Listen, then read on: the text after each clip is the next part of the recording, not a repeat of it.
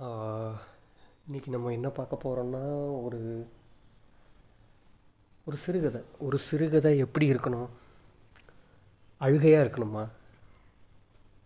வழக்கமாக ஒரு கதையிலோட எண்டில் சிறுகதைனா அதோட எண்டில் ஒரு அழுகையாக இருந்தால் தானே அதுக்கு பேர் சிறுகதை. அப்படியா? இல்லையே. அப்போது சின்ன கதை. ஒரு பெரிய கதைனா அதுக்கு பேர் நாவல். மிகப்பெரிய கதைனா மிகப்பெரிய நாவல்னால் அதுக்கு பேர் லெஜெண்ட்ரி இதிகாசம் அதாவது எப்பிக் அப்படின்னு சொல்கிறோம் அப்போது சிறுகதைனா என்னது? Short story what is short story அப்படின்னா சின்ன கதை. தான் சிறுகதையா? ரொம்ப சின்ன கதை. அதுதான் சிறுகதையா? அதாவது ரெண்டு மூணு பக்கத்தில் முடிஞ்சால் அதுக்கு பேர் சிறுகதை. அப்படியா? இல்லையே. சிறுகதைனா என்ன? சிறுகதைனா என்ன அப்படின்னு தெரிஞ்சுக்கிறதுக்கு நம்ம ஒரு கதையை பற்றி பார்க்கலாம். எத்தனையோ சிறுகதைகள் படிச்சிருப்போம். எத்தனையோ பண்ணியிருப்போம் எனக்கு ரொம்ப என்ன எனக்கு ரொம்ப பிடிச்ச ஒரு சிறு சிறுகதைகளில் இதுவும் ஒன்று எஸ் ராமகிருஷ்ணன் எழுதுனது. ரொம்ப சமீபத்தில் தான் நான் இந்த சிறுகதையை படித்தேன் எஸ் ராமகிருஷ்ணன் எழுதின பாதம் அப்படின்ற ஒரு சிறுகதை. என்னாச்சு? அதாவது ஒரு என்னோடய நண்பன் ஒருத்தன் என்ன பண்ணால் திடீர்னு ஒரு நாள் என்னோடய நண்பர்களில் பாதி பேர் அப்படி தான் இருப்பாங்க. அதாவது வழக்கமாக ரெகுலர் டச்சில் அதாவது ரெகுலர் ரெகுலராலாம் நாங்கள் பேச மாட்டோம். என்றைக்காச்சும் எப்போமாச்சும் தோணுச்சுன்னா பேசி பேசிக்குவோம். அப்படிப்பட்ட ஆள் தான் அந்த நண்பன். அவன் என்ன பண்ணான் ஒரு நாள் திடீர்னு கால் பண்ணி நான் ஒரு சிறுகதை படித்தேன்டா நீ படிச்சுட்டு இது புரியுதான்னு பாரு எனக்கு. ப இது இதோட கண்டென்ட் என்னென்னு என்கிட்ட சொல்லு. எனக்கு நான் ரெண்டு தடவை படிச்சுட்டேன் எனக்கு புரியல. அப்படின்னு சொன்னான். அவன் பேசிக்கலி ஒரு இங்கிலீஷ் மீடியம் பையன். ஸோ அவனுக்கு தமிழ் புரியல போல். அதனால தான் என்கிட்ட கேட்டிருக்கான் அப்படின்னு நினச்சிட்டு நானும் அந்த கதையை படித்தேன். நம்ம தான் நமக்கு புரியாத ஒரு கதை இருக்க முடியுமா அப்படின்னு ஒரு ஓவர் கான்ஃபிடென்ஸில் படிச்சுட்டு ஒரு இத்தனைக்கும் அவன் சொன்னது நாலே பேஜ் தான்டா. சிக்ஸ்த்து ஸ்டாண்டர்டு புக்கில் வேறு இந்த கதை இருக்குது ஸோ நீ படிச்சுட்டு உடனே சொல்கிறிய உடனேன்னு கூட இல்லை. நீ படிச்சுட்டு அதோட மீனிங் சொல்லு எனக்கு அப்படின்னா. என்னடா இது? சிக்ஸ்த்து ஸ்டாண்டர்ட் புக்கில் இருக்குன்னா ஒரு சப்ப கதையாக தான் இருக்கும். ஏன்னா நீதிநெறி கதைகள் தானே இருக்கும் நம்மளோட புக்ஸ்லலாம் அதாவது ஒரு ஒரு தாத்தா இருந்தார் ஒரு பையன் இருந்தான் ஒரு இவங்க வயசானவங்களை நம்ம மதிக்கணும். அல்லது திருடக்கூடாது பொய் சொல்லக்கூடாது. படிக்கணும் படித்து முன்னேறணும். இந்த மாதிரியான கதைகள் தானே இருக்கும். ஒரு மிஸ்ட்ரி ட்ராமா சிக்ஸ்த்து ஸ்டாண்டர்ட் புக்கில் எப்படி வச்சுருப்பாங்க அப்படின்னு எனக்கு செம்ம ஆச்சரியம். ஸோ இதுக்கு மேலே இந்த கதையை பற்றி நான் சொல்லாமல் இந்த கதையவே சொல்லிடுறேன். வழக்கமாக நான் வந்து எந்த ஒரு கதையுமே பாட்காஸ்ட்டில் சொல்லக்கூடாதுன்னு இருந்தேன். அதாவது முழு கதையை எந்த ஒரு நாவலோ ஏன்னா படிக்கிறவங்களுக்கு அது ஒரு ஆர்வத்தை தராது. ஸோ உண்மையிலே இந்த கதையை நான் படித்து தெரிஞ்சுக்க போகிறேன் அப்படின்றவங்க எஸ் ராமகிருஷ்ணன் எழுதின பாதம் அப்படிங்கிற சிறுகதையை நீங்களாகவே படிச்சிருங்க. இல்லை நான் படிக்கலாம் மாட்டேன். நான் நீங்கள் நான் சொல்லியே நீங்கள் தெரிஞ்சுக்கிறேன்றவங்க மட்டும் தெரிஞ்சுக்கோங்க. ஓகே நான் வள வளன்னு பேசாமல் ஸ்ட்ரைட்டாக கதைக்குள்ளேயே போயிடுறேன். வழக்கமாக மாறின்றவர் தான் இந்த கதையோட ஹீரோ அவர் வந்து ஒரு கிட்டத்தட்ட ஒரு நாற்பது நாற்பத்தஞ்சு வயசு ஆள். செருப்பு தைக்கிறவர். எங்கே செருப்பு தைக்கிறாருன்னா ஒரு தேட்டரோட வாசலில் வந்து செருப்பு தைக்கிறாரு. அது அந்த தேட்டரை ஒட்டின ரெண்டு தெருவோட சந்தியில் தான் ஒரு சின்ன கொடைக்கு கீழே உட்காந்து செருப்பு தைச்சிட்ருக்காரு மாறி அன்றைக்கி வந்து மதியம் ஒரு பதினோரு பன்னெண்டு மணி இருக்கும். அவர் செருப்பு தைச்சிட்டு இருந்தார் செம மழை அன்னைக்கு. பொதுவாக மழை டைமில் வந்து யாருமே செருப்பு தைக்க வர மாட்டாங்க ஸோ இவருக்கு கொஞ்சம் போர் அடிச்சிருது. ப்ளஸ்ஸு பசி வேறு இருந்துச்சு. கொஞ்சம் சூடாகவும் ஏதாவது சாப்பிட்டா நல்லாயிருக்கும். ஆக்சுவலாக ப பசிக்கு இவர் வெளியில் ஹோட்டலில் சாப்பிட்ற அளவுக்கு இவருக்கு எப்போதுமே காசு இருந்ததில்ல. சரி அட்லீஸ்ட் ஒரு டீயும் வடையும் சாப்பிட்டா போதும் அப்படின்னு நினச்சிட்டு இருந்தார். ஆனால் ஒரு டீ வடைக்குமே மூன்று ரூபா அல்லது நாலு ரூபா தேவைப்படும். அதுக்கு கூட அவர் கையில் காசு கிடையாது அந்த டைமில் ஸோ யாராவது செருப்பு தைக்க கொடுத்தா ஒரு அஞ்சு ரூபா நம்ம வாங்கிக்கலாம் அப்படின்னு சொல்லிவிட்டு அவர் வெயிட் பண்ணிகிட்ருக்காரு யாருமே வரல. ஸோ கடை ஏன்னா மழை வேறு பெய்யுது. யாருமே வரல. ரெண்டு தெருவும் காலியாக வேறு இருக்குது இவர்கிட்ட ஒரு பழைய எட்டு செருப்பு இருந்தது. அதுவும் தைக்கிற ஊசி நூலும் இவரும் மட்டும்தான் அங்கே இருக்காங்க. அந்த நேரத்தில் மழையில் நனைஞ்சிக்கிட்டே ஒரு சின்ன கொடையை பிடிச்சிக்கிட்டு ஒரு சின்ன பொண்ணு அதாவது ஒரு ஃபோர்த்து ஃபிஃப்த்து படிக்கிற மாதிரியான ஒரு சின்ன பொண்ணு வந்து ஒரு மீன் வேகத்தில் அப்படியே துள்ளி குதிச்சுட்டு வந்து தாத்தா இந்த செருப்பை தச்சு அப்படி அப்படின்னு சொல்லிட்டு கொடுத்துட்டு போயிட்டாங்க. உடனே இவரும் டக்குன்னு வாங்கிக்கிறாரு. அது வந்து ஒரு வலது கால் செருப்பு சின்ன குட்டி செருப்பு. ஒரு பிங்க் கலரில் ரொம்ப சூப்பராக இருந்துச்சு. பார்க்கவே செம்ம ஸ்டார்லாம் வச்சு செம்மையாக இருந்துச்சு. வெல்வெட்டு துணிலாம் அது மேலே தச்சிருந்ததுனால நல்லா ஷைனிங்காக இருந்தது. உடனே இவரும் என்ன பண்ணிட்டாரு? ஒரு ஆர்வத்தில் ஒரு பத்து நிமிஷத்தில் டக்குன்னு தச்சு முடிச்சிட்டாரு. தச்சு முடித்து இழுத்து வேற பார்த்தாரு. கரெக்டாக இருக்கா? அப்படின்னு சொல்லிட்டு அது கரெக்டாக தான் இருந்துச்சு.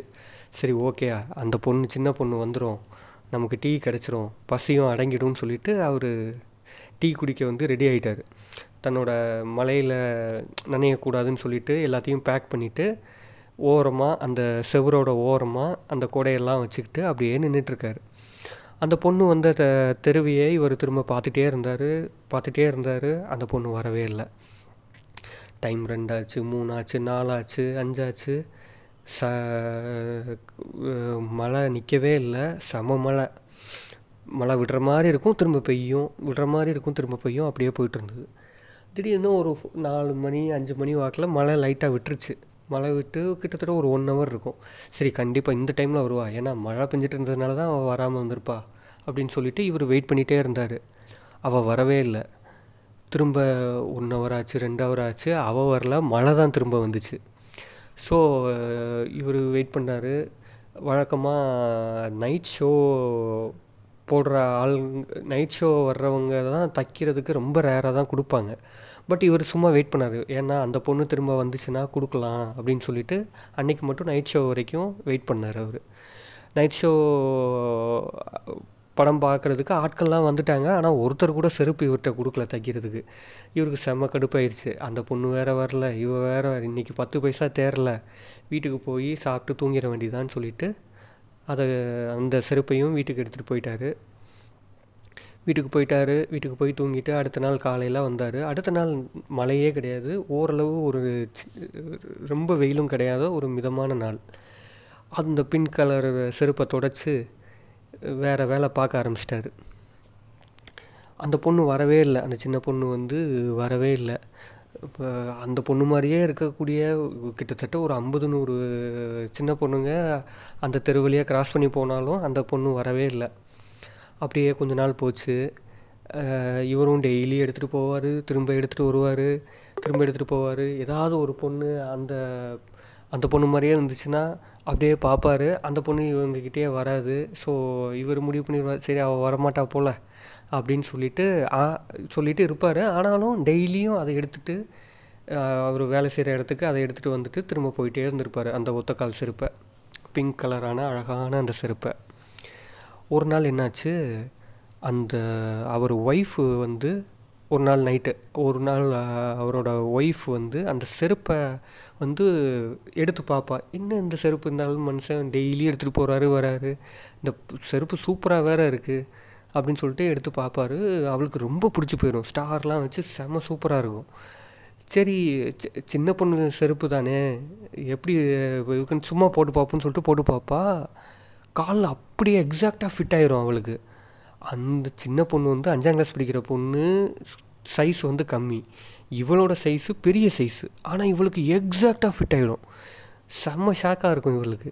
ஆனாலும் இவ அதை ரசிச்சுக்கிட்டே இருப்பாள் இன்னொன்று வந்து வலது கால் செருப்பு தானே இவ போட்டிருக்குது. இடது கால் செருப்பை வந்து இவ அவளோட திங்ஸ் இருக்கிற கூடையில் அவரோட திங்ஸ் இருக்கிற கூடையில் தேடி பார்த்துட்ருப்பா பார்த்தா அந்த கூடையில் வந்து அந்த ரெண்டாவது செருப்பே இருக்காது. அந்த சவுண்டெல்லாம் கேட்ட உள்ளேருந்து அந்த மாறி வந்து வெளியில் வந்துடுவார் ஏன்டி ஏன்டி உனக்கு இந்த ஆசை? சின்ன பிள்ளை செருப்பை போட்டு போடுறியே அது பிஞ்சிருச்சுன்னா யார் பொறுப்பு? அந்த பிள்ளைக்கு நான் திரும்ப கொடுக்கணுமே அப்படின்னு சொல்லி கேட்டுட்ருப்பான் உடனே இவ ஆமாம் பெரிய செருப்பு அப்படின்னு சொல்லிட்டு காலையிலேருந்து படக்குன்னு எடுத்து கொடுப்பா. ஏய் பிஞ்சிட போகுது அப்படின்னு சொல்லி அவர் சொல்லுவார். கிழிஞ்சிருச்சான்னு சொல்லி இவர் அந்த செருப்பை வந்து குவாலிட்டி செக் பண்ணுவார். இப்படி திருப்பி பார்ப்பாரு அப்படி திருப்பி பார்ப்பாரு. கிழிஞ்சிருக்கவே கிழிஞ்சிருக்காது. எக்ஸாக்டாக அப்படியே அந் அவ அந்த சின்ன பொண்ணோட வாசனை இப்போ அந்த செருப்பில் அப்படியே இருக்கும். இவருக்கு செம ஆச்சரியமாக இருக்கும். இது எப்படி கிளியாமல் இருந்தது? முதல்ல என் ஒய்ஃபுக்கு இது எப்படி செட் ஆச்சு? இவருக்கு செம ஆச்சரியமாக இருந்துச்சு. சரி இதை எப்படியாச்சும் நாளைக்கு அந்த பொண்ணை தேடியாச்சும் நம்ம கொடுத்துடணும். அந்த பொண்ணு பேருன்ட்டு கேட்கல அவங்க அப்பா அம்மா யாருன்னு நான் கேட்டுக்கல அதையாவது கேட்டேன் இல்லையே அப்படின்னு இவர் நினச்சிக்குப்பார். உடனே அடுத்த நாள் வந்து அவர் வேலைக்கு போவார் வழக்கம் போல். இந்த இந்த ஆச்சரியத்தை நடந்த இந்த ஆச்சரியத்தை இவர் கூடயே செருப்பு தைக்கிற பக்கத்தில் இருக்கக்கூடிய இன்னொரு ஆள்கிட்ட சொல்லுவார். தம்பி இந்த மாதிரி நான் வாங்கிட்டு வந்தேன். அந்த பொண்ணுகிட்ட திரும்ப கொடுக்க முடியல. அந்த பொ அந்த பொண்ணு எப்படி இருக்கணும் எனக்கு மறந்து போச்சு. யாராவது நான் இல்லாத நேரத்தில் இங்கே செருப்பு தேடி வந்துச்சுன்னா சொல்லுப்பா அப்படின்னு சொல்லி சொன்னார். இது அது எப்படின்னு சின்ன பிள்ளை செருப்பு எப்படின்னு பெரிய ஆளுக்கு பொருந்தும் அப்படின்னு சொல்லி அவர் கேட்பார் இவர் உடனே இவர் காலில் எடுத்து மாட்டுவார். இவர் கால்லையும் அது கரெக்டாக ஃபிட் ஆகிடும் உடனே அவர் ஏன்னா எங்கே கொடுங்க அப்படின்னு சொல்லிட்டு வாங்கி அவர்கிட்டேருந்து வாங்கி இவர் செட் பண்ணி பார்ப்பாரு அந்த பக்கத்தில் இருந்த ஃப்ரெண்டுக்கும் அது செட் ஆகும். அவருக்கும் செம்ம ஷாக் ஆகிடும் அவர் என்ன பண்ணுவார்? அவரோட ஃப்ரெண்டு இப்படியே சொல்லி அந்த அந்த வீதியில் இருக்க கடைகள் அந்த ஏரியா ஃபுல்லாகவே இது ஒரு பெரிய நியூஸ் ஆகி ரொம்ப பேர் ஆச்சரியமாக வந்து ஒரு நாளைக்கு கிட்டத்தட்ட பத்து இருபது பேர் வந்து இதுக்கு அதை போட்டு பார்க்குறேன் அப்படின்னு சொல்லி அதை போட்டு பார்ப்பாரு. ஒவ்வொருத்தரும் சொல்லுவாங்க எனக்கு செம்ம சில்லிங்காக இருந்தது ரொம்ப கூலாக இருக்குது. இதை போட்ட உடனே குளு குளிர்ச்சியாக நான் உணர்றேன். அப்படின்னு ஒரு அஞ்சு நிமிஷம் அதை போட்டிருப்பாங்க. சில பேர் பத்து நிமிஷம் போட்டிருப்பாங்க. சில பேர் நல்லா ஹீட்டாக இருக்கே. இந்த செருப்பு போட்டால் கொஞ்சம் ஹீட்டாக இதமாக இருக்கே அப்படின்னு சொல்லுவாங்க. சில பேர் இதை போட்டால் நான் ஜாலியாக இருக்கேன். ஒரு நாளைக்கு வந்து ஒரு அஞ்சு நிமிஷமாவது இதை போட்டால் தான் நான் ஜாலியாக இருக்கேன் அப்படிம்பாங்க. சில பேர் இதை போட்டாலே எனக்கு சிரிப்பு வருது. சில பேர் இதை போட்டாலே எங்கள் அம்மா ஞாபகம் வருது. அழுகையாக இருக்குது அப்படின்னு சில பேர் சொல்லுவாங்க. இப்படியே போயிட்டு இருந்தது. இவரும் பார்த்தாரு இவர் ஃப்ரெண்டும் ஒரு ஐடியா கொடுத்தாரு. டெய் இதை ஒரு பிஸ்னஸ் மாடல் ஆக்கிடலாம். டெய்லி ஒரு ஒரு ஒரு அஞ்சு நிமிஷம் போடுறவங்களுக்கு ஒரு பத்து ரூபா டிக்கெட்டு அந்த மாதிரி போட்டு இது ஒரு பிஸ்னஸ் மாடல் ஆக்கிடலாம் அப்படின்னு ஐடியா கொடுப்பாரு. இவரும் போட்டுருவார். இவரும் என்ன யோசிப்பாருன்னா சரி நம்ம அதை டேமேஜ் பண்ணல. அந்த பொண்ணு வர்ற வரைக்கும் இதை நம்ம வச்சுக்கலாம். அப்படின்னு சொல்லிட்டு இவரோட தேவைகளெல்லாம் ஃபுல்ஃபில் பண்ணிப்பார். அப்படியே வருடங்கள் போகும். இவரும் அந்த செருப்பை வச்சே அதுக்கு டிக்கெட் போட்டு கிட்டத்தட்ட ஒரு வீடு கட்டிடுவார் ரெண்டு மாடு கண்ணெல்லாம் வாங்கிடுவார் கொஞ்சம் செட்டில் ஆயிடுவார் இப்போ முன்னாடி மாதிரிலாம் ரொம்ப நேரம்லாம் செருப்பு தைக்கிறது கிடையாது அவர். காலையில் போவார். இவர் அந்த இடத்துல பிராண்டட் ஆயினதுனால ஒரு ரெண்டு மூணு செருப்பு அவங்களே கொண்டு வந்து கொடுப்பாங்க. இவர் சொன்னது தான் ரேட்டுன்றதுனால இவரும் கரெக்டாக ரொம்ப நேரம்லாம் அங்கே வேலை செய்கிற போகிறதில்ல ரெண்டாவது அவருக்கும் வயசும் ஆயிடுச்சு. இதுக்கடையில் ஒரு ரெண்டு மூணு பேர் அந்த செருப்பை திருடெல்லாம் ட்ரை பண்ணுவாங்க. திருட ட்ரை பண்ணி இவரை கீழே பிடிச்சி விழுந்து இந்த மாதிரிலாம் ஆக்சிடெண்ட் ஆகும். பட் ஒருபோதும் அந்த செருப்பை வந்து இவர் திருட விட்டதும் கிடையாது. இதை யார்ட்டையும் விற்றதும் கிடையாது. பெரிய பெரிய பணக்காரங்களாம் வந்து கேட்டிருப்பாங்க. பட் இவர் அதை கொடுக்கவும் மாட்டார். ஜஸ்ட்டு அதை வச்சு ஒரு டிக்கெட் வச்சு மட்டும் பொழைச்சிட்டு இருந்தார். இப்படியே போச்சு. ஒரு நாள் என்னாச்சு கிட்டத்தட்ட இப்போல்லாம் வீட்டிலேயே தன்னோட திண்ணையை வந்து இதுக்கு யூஸ் பண்ண ஆரம்பிச்சிட்டாரு. இந்த டிக்கெட்டு போட்டு இதை வியர் பண்ணுறதுக்கு அப்படியே போட்டிருக்கும்போது அன்றைக்கி வந்து ஒரு மழை ஸ்டார்ட் ஆகிற மாதிரி காற்றடிச்சிது எல்லாருக்குமே மழை வரும் போல் அப்படின்னு சொல்லிட்டு ஈவினிங் ஒரு ஏழு மணி எட்டு மணிக்கெலாம் க்ளோஸ் பண்ணிட்டாங்க முன்னாடியே. வழக்கமாக பத்து மணிக்கு இருக்கும். அன்றைக்கி எட்டு மணிக்கே க்ளோஸ் பண்ணிட்டாங்க. மழை லைட்டாக ஸ்டார்ட் ஆக ஆரம்பிச்சிது. எல்லா செருப்பு எல்லாத்தையும் உள்ளே தூக்கி வச்சு கிட்டத்தட்ட கதவெல்லாம் இவர் க்ளோஸ் பண்ண ஆரம்பிச்சிட்டாரு. ஆக்சுவலாக இவருக்கும் ரொம்ப வயசாயிருச்சு. கிட்டத்தட்ட அவரோட இறுதி காலத்தை வந்து அவர் இறுதி காலத்தை நோக்கி இருக்கார் அவர். இன்னும் ஒரு ரெண்டு மூணு வருஷத்தில் இறந்துருவார். அந்த மாதிரியான வயசு அவருக்கு. உடனே மழை லைட்டாக ஆரம்பிச்சிது. ஆரம்பித்த சத்தம் இப்போ நல்லா ஹெவி மழையாக இப்போ அவருக்கு கேட்க கேட்டுட்டு இருந்தது. அந்த டைமில் யாரோ கதவை தட்டுற சவுண்டு கேட்டுச்சு. டக் டக் அப்படின்னு சொல்லி கேட்டுச்சு. இவரும் கதவை திறந்துக்கிட்டே பார்த்தாரு. கதவு த திறந்துக்கிட்டே டைம்லாம் முடிஞ்சு போச்சுமா நாளைக்கு வாங்க அப்படின்னு சொல்லி பார்த்தாரு. ஒரு மத்திய வயசில் அதாவது ஒரு இருபது இருபத்தஞ்சி வயசில் ஒரு பொண்ணு வந்து நனைஞ்சிக்கிட்டே ஒரு நல்ல நிறத்தில் இருக்கக்கூடிய ஒரு பெண் அப்படியே வந்தா. திண்ணையில் லைட்டை போட்டு அவளே லைட்டை போட்டுக்கிட்டா. தாத்தா நான் தான் வந்திருக்கேன். கொஞ்சம் லேட் ஆயிடுச்சு அந்த செருப்பை தச்சிட்டிங்களா இல்லையா அப்படின்னு சொல்லி கேட்டா இவருக்கு அடையாளம் தெரிஞ்சிருச்சு. அந்த சின்ன பொண்ணு தான் இவ வளர்ந்துட்டா போல. அவ அவ கூடையில் இருக்கிற பிங்க் கலரை எடுத்து காட்டி இதுதான் இதோட ரைட் கால் செருப்பு தான் நான் உங்ககிட்ட கொடுத்தது அப்படின்னு சொல்லி ஞாபகம் இருக்கா உங்களுக்கு? அப்படின்னு சொல்லி கேட்பா அவருக்கு எனக்கு எல்லாம் ஞாபகம் இருக்குமா? அவர் நடந்ததெல்லாம் சொன்னார். இந்த மாதிரி உன் செருப்புலாம் வச்சு நான் நல்லா செட்டில் ஆகிட்டேன் ரொம்ப தேங்க்ஸு சாரியும் கூட அப்படின்லாம் சொல்லி கேட்பாரு சாரிலாம் எதுக்கு சொல்கிறீங்கன்னு சொல்லிட்டு அவள் எதுவுமே சொல்ல மாட்டான் என் செருப்பை மட்டும் திரும்ப தாங்க அப்படின்னு சொல்லி சொல்லுவாள் இவரும் அந்த செ செருப்பை நல்லா தொடச்சி கொடுப்பாரு. அந்த செருப்பு தைக்கிறதுக்கான மூணு ரூபாயை அந்த பொண்ணு அவர் அவருக்கு ரிட்டன் கொடுப்பா. கொடுத்துட்டு இவருக்கு ஒரே ஆச்சரியம். அவள் யாருன்னு இவர் தெரிஞ்சுக்கணுன்னு இவருக்கு ஒரே ஆச்சரியம். நீ யாருமா அப்படின்னு சொல்லி கேட்பா அவள் அதுக்கு சிரிச்சுக்கிட்டு அப்படியே போயிடுவா. வாசல் வழியாக வெளியே போயிடுவா. வாசல் வழியாக வெளியே போய் அப்படியே நனைஞ்சுக்கிட்டே அப்படியே அந்த தெரு ஓரமாக போயிட்டே இருப்பா. திடீர்னு கூடையில் இருக்கிற ரெண்டு செருப்பையும் கீழே போட்டு வலது அந்த போஸ்ட் கம்பத்தில் தன்னோட வலது கையை வச்சு ரெண்டு கால்லையும் அந்த செருப்பு போட ட்ரை பண்ணுவாள் ஃபஸ்ட்டு வலது கால் செருப்பு போடுவா ஃபிட் ஆகாது. இடது கால் செருப்பையும் போட்டு பார்ப்பா ஃபிட்டே ஆகாது. இந்த உலகத்தில் இருக்கிற எல்லாருக்குமே ஃபிட்டான அந்த செருப்பு அந்த செருப்போட ஓனரான அவளுக்கு அது ஃபிட் ஆகலை. இதோட கதை முடிஞ்சிருச்சு. இதுதான் இஸ்ராமர கிருஷ்ணன் எழுதின பாதம்ங்கிற சிறுகதை. எனக்கு இது இதுதான் ஒரு சிறுகதை ஃபார்மேட்டா செம்ம இன்ட்ரெஸ்டிங்காக இருந்தது. பட் இந்த கதை சொல்ல வர்றது என்ன?